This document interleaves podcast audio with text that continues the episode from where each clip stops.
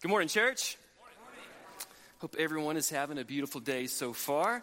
So glad you're here. Let me extend my welcome. Uh, my name is Corey, and I'm so glad if it's your first time here that you're here with us. I know every week we have people that are in the room for the first time, and just know uh, that if you come into this place, uh, you're, you're coming into a family, and it's a family where you're welcome, and where we are really, really glad that you're here. And we want to make sure we have a chance to meet you, like DJ said, or Jason said, or maybe all of us have said.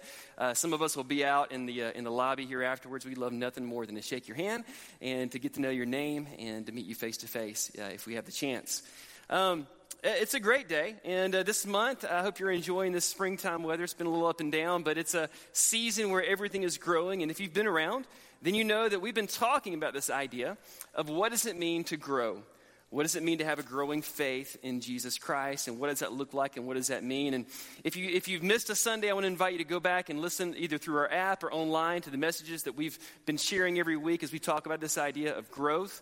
Uh, we, I, I, keep saying this, but I, I think this may be one of the most important things we ever talk about um, is how do we grow in our faith? Because there's nothing more critical, I think, to the life of a follower of Jesus than to experience growth. And for you to be in, this is one of our desires if you're a part of this faith family, for you to be in a growing relationship with Jesus Christ. And for us as a church to be growing in our relationship with Jesus Christ. And what does that mean? And what does that look like? So I hope, I hope, you're, uh, I hope you're tracking with us. I hope you're experiencing growth this month uh, as we spend time uh, in the Word of God and thinking about what does it mean to grow. Uh, so as you may have noticed, I have some flowers on stage, and, and some of you know what these are. These are tulips. Um, these used to be my wife's favorite flowers until I discovered they weren't. Um, so guys you may know how this works. You think you have it all figured out and then she changes her mind. And uh, but i think they're still in like the top the top 10 but uh, yeah these are tulips and uh, beautiful flowers very delicate flowers. They only like grow a certain time of year and then only for a short amount of time. And i wasn't even sure to be quite honest if they were still in season. And i went to find them last night and i couldn't. But of course my wife found them. But i've promised to give these to her after church today. So even though she bought them does that still count as probably not I need to go back to that marriage conference, Jason. Um, so, anyway, uh, these are uh, flowers, tulips, and uh, what you may or may not know is that these flowers um, they grow from a bulb. And so, I have a picture up here of, uh, uh, of tulip bulbs, and this is this is how tulips grow. They grow from tulip bulbs. Okay, so a little uh, education here. what you may not know about tulip bulbs is they really only grow a certain way. And so, if you were to plant tulip bulbs upside down, they probably wouldn't grow. You know, at the bottom of the bulbs is uh, where the roots are supposed to grow down. And the top of the bulb, the little pointy top, is where the shoot kind of springs up. And so when you plant these things in the ground, you want to put them in their, their correct way so that the roots can grow down into the rich soil and so that the sprout can shoot up through the ground towards the light and so they can grow and become this beautiful, these beautiful flowers uh, that we see in front of us today. And, and it's just interesting to me that if you were to do this differently, if you were to plant them upside down, uh, then they wouldn't grow at all. And I think for a lot of us, I think something similar is going on in our life. I don't know if you've thought about this, but some of you, uh, and, and myself included, we go through seasons of life where we kind of feel stuck, don't we? We kind of feel like maybe our growth as a Christian, uh, we've kind of plateaued, or maybe we've just stopped growing altogether, and we don't really even know what the problem is. And I think this might be a clue as to the problem that we're facing as followers of Jesus, why sometimes in our lives we aren't experiencing growth the way that we wish we were. And the problem might be that we're doing life upside down. And because our life is upside down, we're not experiencing any growth. And so you wake up in the morning and you begin your day with you and not with God. That's upside down. Or you go through life and you're trying to fix all your problems and you only go to God when you figure out you can't. That's upside down. Or you're one of those people that you think you have all the answers and you don't need anybody, and the truth is you don't and you do. That's upside down. Or you're that person that always feels responsible for everybody, and so you try to step into every crisis, every moment, everybody else's business, and you're trying to fix everything. That's upside down. There is a Messiah. It's not you, his name is Jesus. You're that person that you like to have control of everything. And the only time you turn to God is when you figure out that everything in your life is completely out of your control. That's upside down. And we go through day in and day out, And yeah, we come to church and we do the Bible study and we show up for this and we show up for that and we help out those in need. But it seems like we're not experiencing any traction in the growth in our lives. And I'm telling you, I think one of the reasons is because you and I get into this place where we start doing life upside down. When our world revolves around us and it doesn't really rotate around God. And that's upside down. And what I want to do today is I want to show you again some of these words from our brother Paul. If you don't know Paul, he was a missionary, he was a church planner, he wrote, you know, over half your New Testament. He was um, an incredible man of God, and he spoke to these believers, these first generation Christians in a city called Ephesus. And what he was trying to help them with is the same thing that we're trying to, uh, you know, get our arms around this month as well. Uh, uh of what does it mean to grow, and how do we experience growth in our relationship with Jesus Christ. And so if you have your Bible or you have the Bible app, I want to invite you to turn that on, open that up, whatever you do, to Ephesians 5. And we're going to look at some of Paul's words here to these first generations Christians and see what he says when he's talking about what it means for us to experience this growing relationship with Jesus. And so in Ephesians 5, verse 1, he starts this way. He says this Imitate God, therefore, in everything you do because you are his dear children. Don't you love that? Don't you love the way that Paul talks about us and the way that Paul talks about God? And Paul's first words to us who are trying to grow in our faith is he says this imitate God. Imitate God. This is how you and I are going to experience growth if we begin with this. If we begin to imitate our Father. And we know this is true, right? We imitate what we adore at our house um, just here lately since, since we moved to texas one of the funny things that's happened around our dinner table at night with our kids is that out of the blue one night they started doing dad impressions you know they started imitating me uh, of me preaching and I want to go ahead and just confess that if, uh, if their impressions are at all accurate, I need to issue a church wide apology. Because apparently I have this really deep, weird preachery voice, and I pound on a, on a, podium that I don't even have. I don't know what they've been watching, but it's hysterical. And at first I was like deeply offended by this. I'm like, that is not what I do when I get up to preach, I don't think. But then, you know, now I kind of love it because I realize this is true, right? Like we imitate what we adore, and children often imitate their parents. And this is why we know, don't we, moms and dads, that our faith is really important because we know it's true that when it comes to our kids and their spirituality, we get what we are spiritually. Like children are going to imitate their parents' faith. And so that's a really big deal. But it's also important for us. It's a, it's a test for us, isn't it? Like if you want to know, if you want to know if you're growing in your, your relationship with Jesus, then ask yourself this question Are you imitating our Heavenly Father? Is that true of you? In your life, are you imitating your dad, your Father in heaven? And if not, then ask yourself the question who or what are you imitating? Because we imitate what we adore. And Paul starts with this idea of imitate your Father in heaven because you are his dear children, you are his sons and daughters. So imitate him. And, and Paul then says, and this is how you do it. Verse 2 Live a life filled with love, following the example of Christ. He loved us and offered himself as a sacrifice for us, a pleasing aroma to God. How, how, do we imitate God? We do it by following the example of Christ. And how did Jesus Christ love us? We all know this. He loved us by giving up his own life, this self sacrificial kind of love, this cross shaped love. This is the kind of love that we are supposed to imitate. And I think this is a huge deal for us. Because if you're anything like me, and if we're just really, really honest this morning, I think we have to admit that this is true, don't we? That we are not very good at sacrifice. We're not. Let's just tell the truth. We're not. We don't like to give up things. We really adore our comfort and we hold it in high esteem. And if our comfort is ever threatened for any reason, doesn't matter what it is, if we feel like it's being changed or challenged in any way and we feel uncomfortable even for a moment, oh, we, we, we jump back. We're not good at sacrifice. We're not good at sacrifice. And sometimes I wonder, as Christians, as followers of Jesus, especially here, I wonder if we have to ask ourselves do we worship the God of all comfort or do we worship comfort?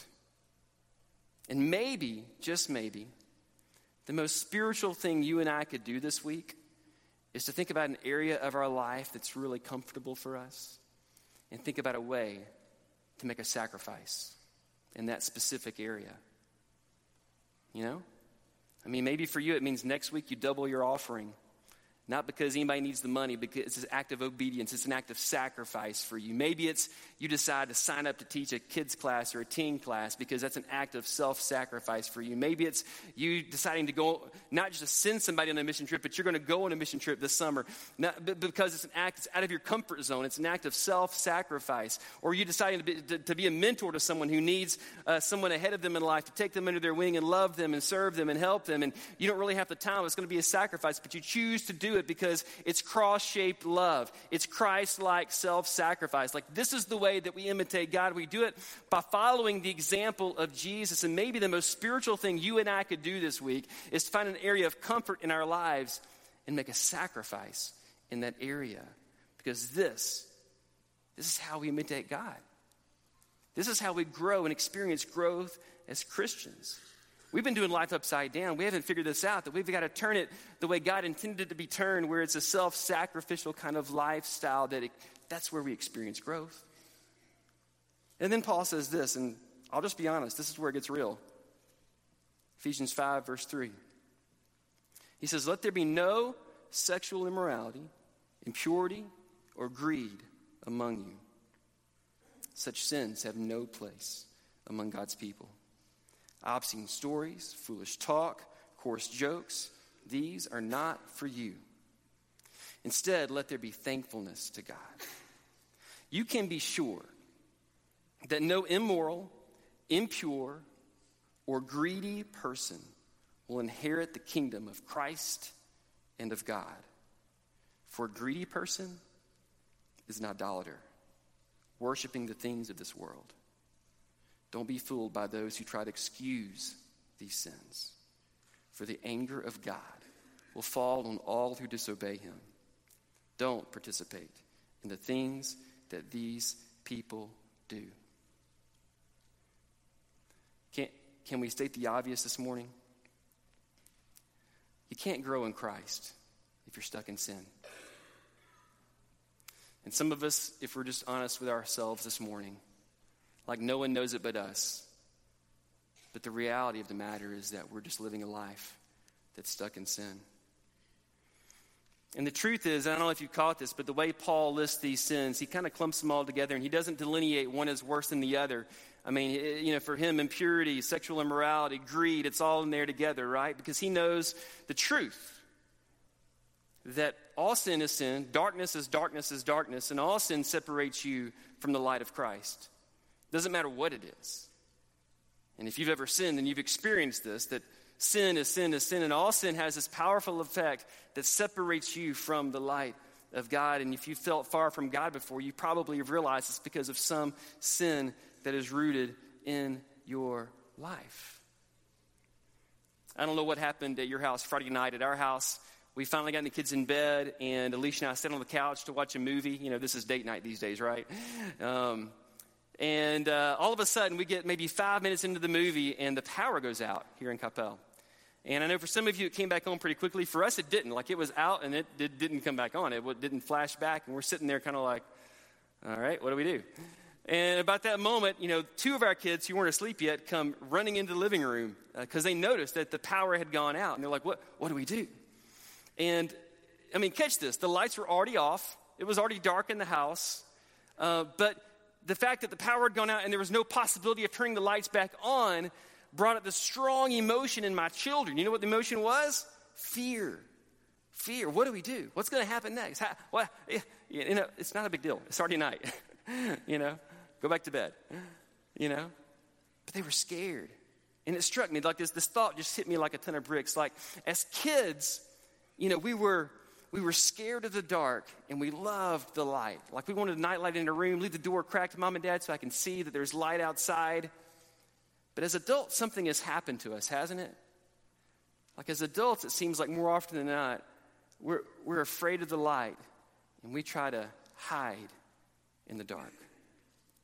Like we think that if people knew what we knew about us, if it ever saw the light of day, we, we would be more than ashamed. We would be destroyed because we know what's in the dark and we want to keep what's in the dark in the dark.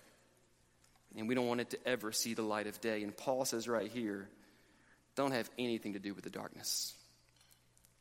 Don't participate in these things. This is not who you're supposed to be. And, and, even as you hear that, you may be thinking to yourself, well, I mean, are you trying to tell me I've got to live a perfect life, a sinless life? And the answer is no, because we just know that's not even possible, right? There's only one guy that ever did that, and we named this whole deal after him. You know, it's Christ, and we're following his example, but we're not going to do it perfectly. But even though you can't be sinless, you can choose to sin less. You get that, don't you? Like your choices matter, and we get to choose more often than not what we're going to do and where we're going to go. And Paul's words here are strong because those who choose, who willingly and repeatedly choose to do what's wrong, Paul says the anger of God is going to fall on all who disobey him. But he doesn't stop there. In verse 8, he says this Once you were all full of darkness. That's just our spiritual reality before Christ. But now you have light from the Lord. So do this live as people of light. For this light within you, hear this word, it produces, that's a growth word, only what is good and right and true. We, we once were full of darkness, but now we have this light from the Lord, and this light that is from the Lord that's inside of us is producing something beautiful and magnificent and gorgeous. It's producing things that are good and right and true. And Paul says, live as people of light. Live as people of light. And I think Paul says this because he, know, he knows that this is true. That you and I, we cannot grow in Christ if we're stuck in sin. You can grow in Christ or you can grow in sin, but you can't grow in both. You can't have a foot in both of those worlds. And so Paul says, live as people of light. This is who you and I are called to be, as people who live our lives producing things that are good and true and right, because this imitates the cross shaped love of his son Jesus Christ. And when we imitate that, we imitate our Father in heaven, we imitate God himself. And what happens when we do all of these things is we have life right side up and we begin to experience something amazing as followers of Jesus, don't we? We begin to experience growth. This is what happens we turn our life towards the light of Jesus Christ. But here's the deal for you and me. And I think you know this is true that as long as you keep what is in the dark in the dark, you'll never, ever grow. Uh, some of you know this for a long time before I, uh, I stepped into preaching and doing this kind of stuff. Uh, I was a youth minister for a few years.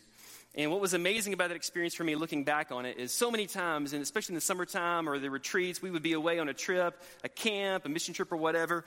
And many of those nights we would always gather together to have a, devotional with our students, and we'd sing, we'd pray, we'd talk. And almost invariably, so many of those nights ended up the same way where we just allowed time and space for, for those students to kind of share what was on their heart and give them permission, a safe place, if you will, to kind of share their struggles and what they're going on with. And what happened out of those times was so incredibly powerful because students, one after the other, would begin sharing what you and I would call their deepest, darkest secrets, their, their deepest, darkest sins with a group. And one by one, we would hear those things, and then we would come around them and pray for them, and someone else would share, and we would hear those things. We'd come around them and we'd, we'd hear them, and something powerful would happen.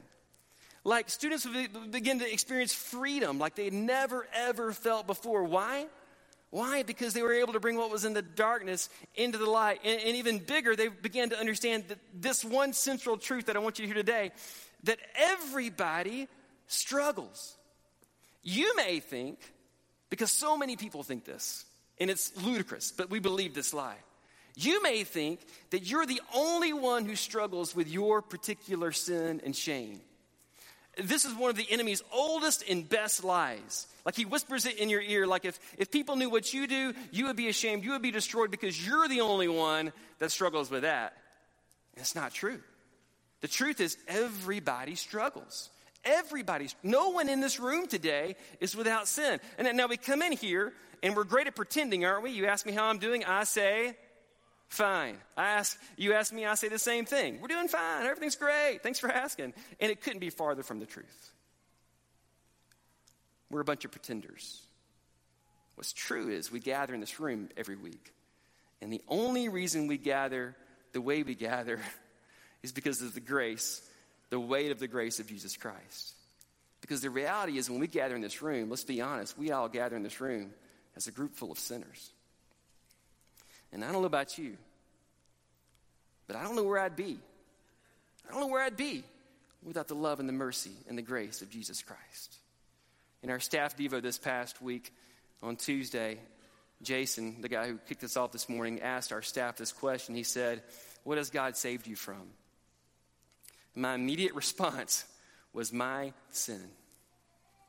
Like if, if more often than not, if I had let sin win the day in my heart instead of God, if I had chosen to do what I was tempted to do instead of letting, letting myself be controlled or respond to what God has asked me to do, if, if more often than not I had given into those temptations and those things, I, I don't know, my life would be a just total disaster right now, right?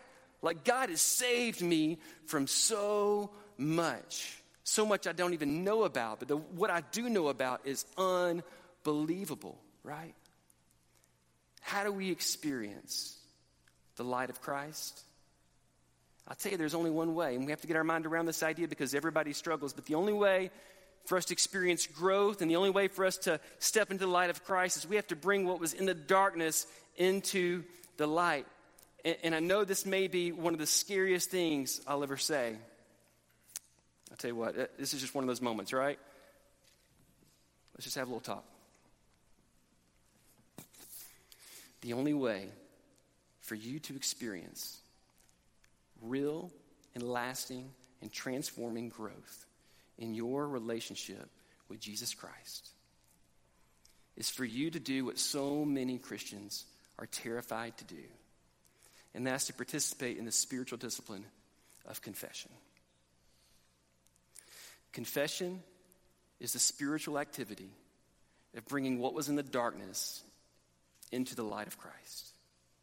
It's the spiritual activity of naming and claiming what we've done, where we've been, and the choices that we made. And for far too long, we have been locked up and tight lipped about the reality of our choices, of our greed, of our impurity, of our pride, of our anger, of our gossip, of our lies. And we've been too afraid and too terrified to share with anybody the truth of what we've done. But the reason you can't get any traction in your life, the reason you don't feel like you're growing in Jesus Christ, I'm going to tell you, it, it, applies to everyone in the room. And maybe it's pride. I don't know what it is. Maybe it's, it's just sheer terror of what would happen if somebody else knew what I knew about me. But I'm going to tell you the only way, if you've ever done this, you know I'm speaking truth right now. The only way for you to experience freedom and the growth in Jesus that you are desperate for is to find an older brother or find an older sister in the faith and to ask them to let you just share with them what you've done and where you've been. I'll tell you this at the heart of Jesus Christ is a deep desire to forgive you of your sin. Don't, don't ever minimize what Jesus died to forgive. Don't ever hesitate to step into the light when Jesus paid such a high price to provide it for you. Don't ever forget. Don't ever forget this that it wasn't your sin that put him on the cross. Do you know this, that this is true? Your sin did not put Jesus on the cross, love did. He went to that cross because he loved you. That's what brought him to the cross. And that's why he's so desperate for you to step out of the darkness and into the light. Because he loves you. And what I want for you so desperately is to experience this reality. There is freedom in Jesus Christ, but you have to be willing to take the step out of the darkness and into the light of His presence. And when you do, you will experience freedom and growth unlike you have ever known before. Here's the truth we grow in Christ when we turn towards the light. And it's the only way to grow. We grow in Christ when we turn towards the light. And it is the only way to grow. It's the only way. Church, if you would stand with me. I think I told you, you know, not too long ago, Alicia and I went to buy flowers for our yard, and we don't have a lot of shade. And so we had to look for those plants with a little tag stuck in them that said it would grow in full sun. Guess what? You're one of those plants. You were made to grow in full sun. And there's an amazing truth about these tulips that I didn't share with you before. I read this online, so it must be true. That sometimes you can plant a tulip bulb upside down and it will still grow. It takes more time, it takes more energy. But here's the amazing thing as those roots begin to grow, they start to anchor down. And that tulip bulb can turn itself right side up underground over time. And before long, that shoot will break through the surface of the darkness and towards the marvelous light. And maybe you feel like your life is upside down right now. Now, I want to invite our elders and their wives to kind of gravitate toward the edges of the room. And this morning, if, if you want to take advantage of this, I want to challenge you to. And I know it's a big challenge, but I want, I want to challenge you to. Because you may feel like your life is upside down. And, and, and you may be wanting more than ever to set things right. And the first step of that is confession, of breaking through the darkness into the light. And these men and their wives, there's nothing fancy or special about them. In confession, there's nothing magical about that. But I'll tell you this there's something divine about it. There's a promise that God has made to us that when we step out of the darkness and into the light, He is faithful and just to forgive. And even out of the darkness of your life, He can bring forth something beautiful when you step into the light. And so today, if you need to, as we sing this song, if you need to, if you need to find one of these men and their wives and, and just, just share with them your heart and confess some of your sin and pray for, with them, no, there is no judgment here. They just love you and they love this church and they love the Lord. Maybe you want to confess for the first time because you never have before that you believe that this is right. You believe this is real. You believe Jesus is who he says he is, and you want nothing more than to step out of the darkness that is your life into the light of Christ. And we would love nothing more than to hear that confession and to help you begin this life of growing in a relationship with Jesus Christ. Wherever you are, whatever you need, I hope that you'll respond to Christ today or this week. And I hope that we would all respond to this in a, in a very individual way and find someone that we can confess to and share our lives with. Because what would happen if we gathered next week as a people who were truly set free?